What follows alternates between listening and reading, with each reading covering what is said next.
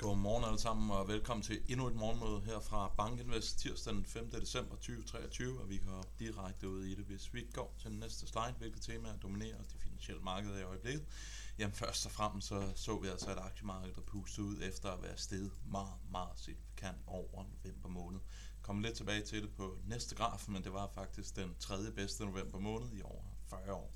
Så meget, meget imponerende afkast, som vi er vidne til.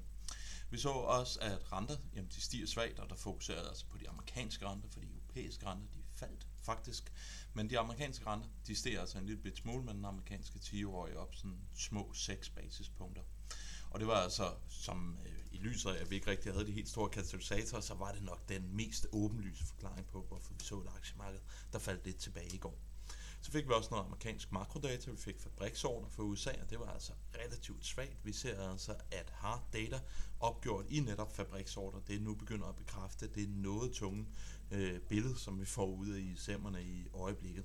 Men samlet set, så er det altså lidt stillhed før stormen. Vi får jo over de kommende par uger både non-farm, CPI og et fedt møde, og det er altså det, der er i det helt store fokus for december måned.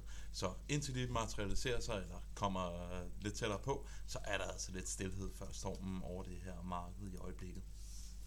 Som jeg sagde indledningsvis, og det er, eller det jeg måske skal starte med at gennemgå her på slide nummer 3, jamen det er afkasten i november måned, opgjort siden 1980 frem til nu, og der kan vi altså se, at november 2023, det var altså den tredje bedste måned i over 40 år. Så det var altså et rigtig, rigtig imponerende rally, som vi så i aktier, men det kom altså også efter en noget kedelig oktober måned. Men det har altså også betydet, at globale aktier, det er altså næsten tilbage til all-time high. Så det, jeg har taget med her, det er MSCI All Countries opgjort i euro, og der kan vi altså se, at den 3. januar 2022 peakede indekset på 324.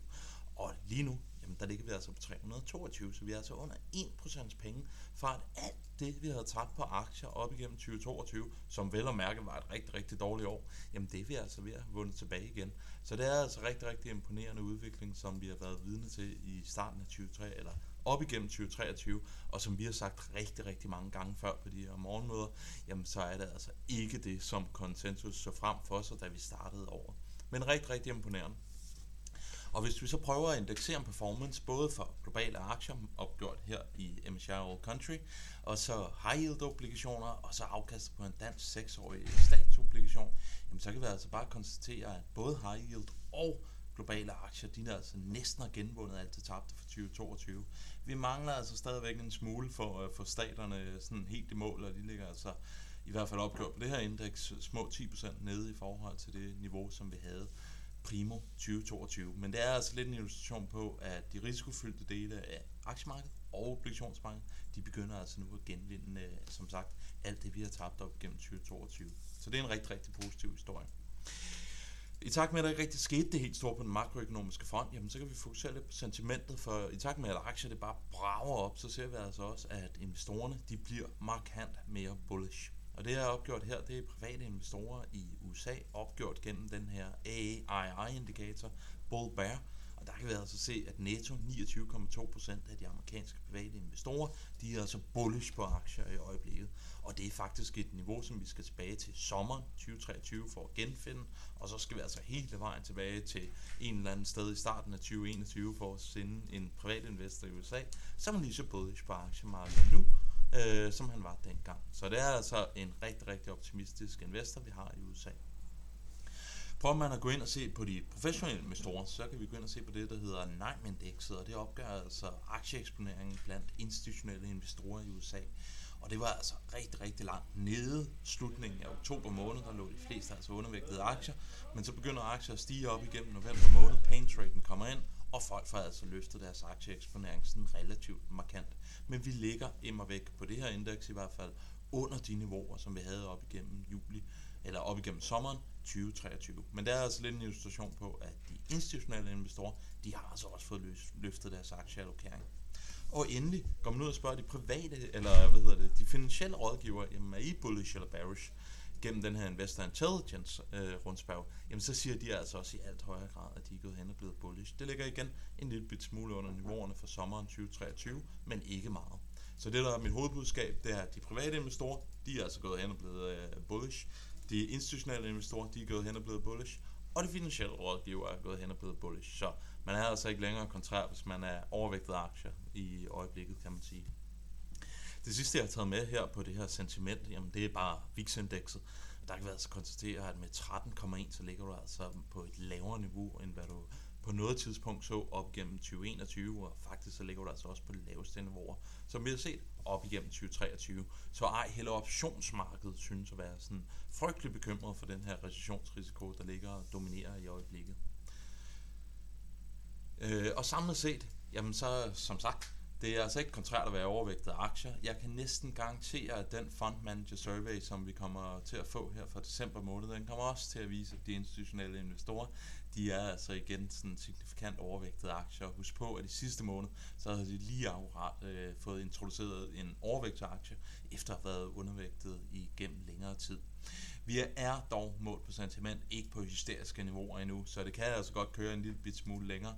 Men hvis man vil være overvægtet aktier i øjeblikket, jamen så skal man altså i alt højere grad være det, fordi at man har et positivt syn på makro, og eller at man tror, at faldende inflation medfører lavere renter, og det så medfører højere multipler, og det er måske på den nuværende prisniveau lidt langsøgt forklaring.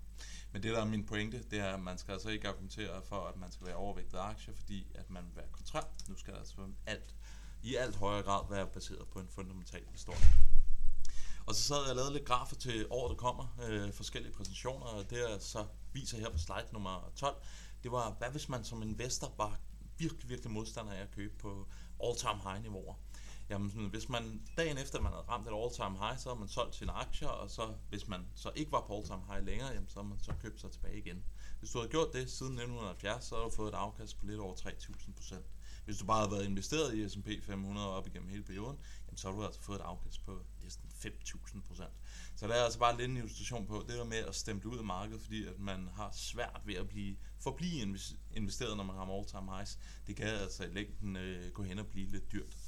Men det er jo altså, grunden til, at der er de der store forskelle, jamen det skyldes altså, at der er noget rentes renteeffekt, der spiller ind. Hvis vi så prøver at fjerne det ved at se på afkastene opgjort år for år, hvis man sådan, som sagt havde stemplet ud hver gang, at vi var på all-time highs, jamen så kan man altså se, at op igennem slutningen af 90'erne og op igennem slutningen af 10'erne, jamen der har altså været nogle år, hvor vi sådan relativt konsistent blev og satte nye rekorder, og hvis man var modstander af at købe ind i aktiemarkedet på den konto, jamen så var du altså gået glip af nogle relativt store afkast med 1996 var en helt stor rekord, hvor du faktisk havde gået glip af et afkast på næsten 10%. Og så skal vi altså også huske på, at aktier, det ligger og sætter rekorder cirka 8% eller 7-8% af gangene. Så der ligger vi altså og sætter nye all-time highs. Hvis vi siger, okay, men hvor tit er vi egentlig på all-time high, eller bare 1% derfra, jamen så er det altså hele 20% af tiden, som vi er i det finansielle marked. Så der er altså lidt en illustration på all-time high, det er altså ikke sådan noget unikum, som vi rammer en gang hver 20 år. Vi er der faktisk 7% af tiden, og igen, vi er bare 1% derfra 20% af tiden. Nu bliver jeg nødt til lige at fokusere også på noget makro, så det ikke bare går hen og bliver sådan noget uh, stylized facts omkring aktiemarkedet, og det har jeg taget med her på slide nummer 15. Det er måned for måned fabriksordre i USA, og de faldt rigtig, rigtig kraftigt her i sidste måned. Så det er altså lidt en illustration på, at nu ser vi altså også i det faktiske data en meget kraftig svækkelse i den amerikanske fremstillingssektor. Det, der kommer til at ske i dag, jamen det er, at vi får ISM Services, så får vi nogle opdateringer på PMI's, både fra Europa og USA, og vi får faktisk også nogle friske målinger, både fra Spanien og Italien. Så er der lidt fokus på krigen mellem Israel og Gaza, hvor det virker til, at amerikanerne i alt højere grad ønsker, at den her krig snart skal komme til afslutning, og endelig så kan vi konstatere, at de asiatiske markeder, de ligger altså i med røde tal her fra morgenstunden. Med disse ord, jamen, så ønsker jeg alle sammen en rigtig, rigtig god dag på det finansielle marked, og vi høres ved i morgen. Hej!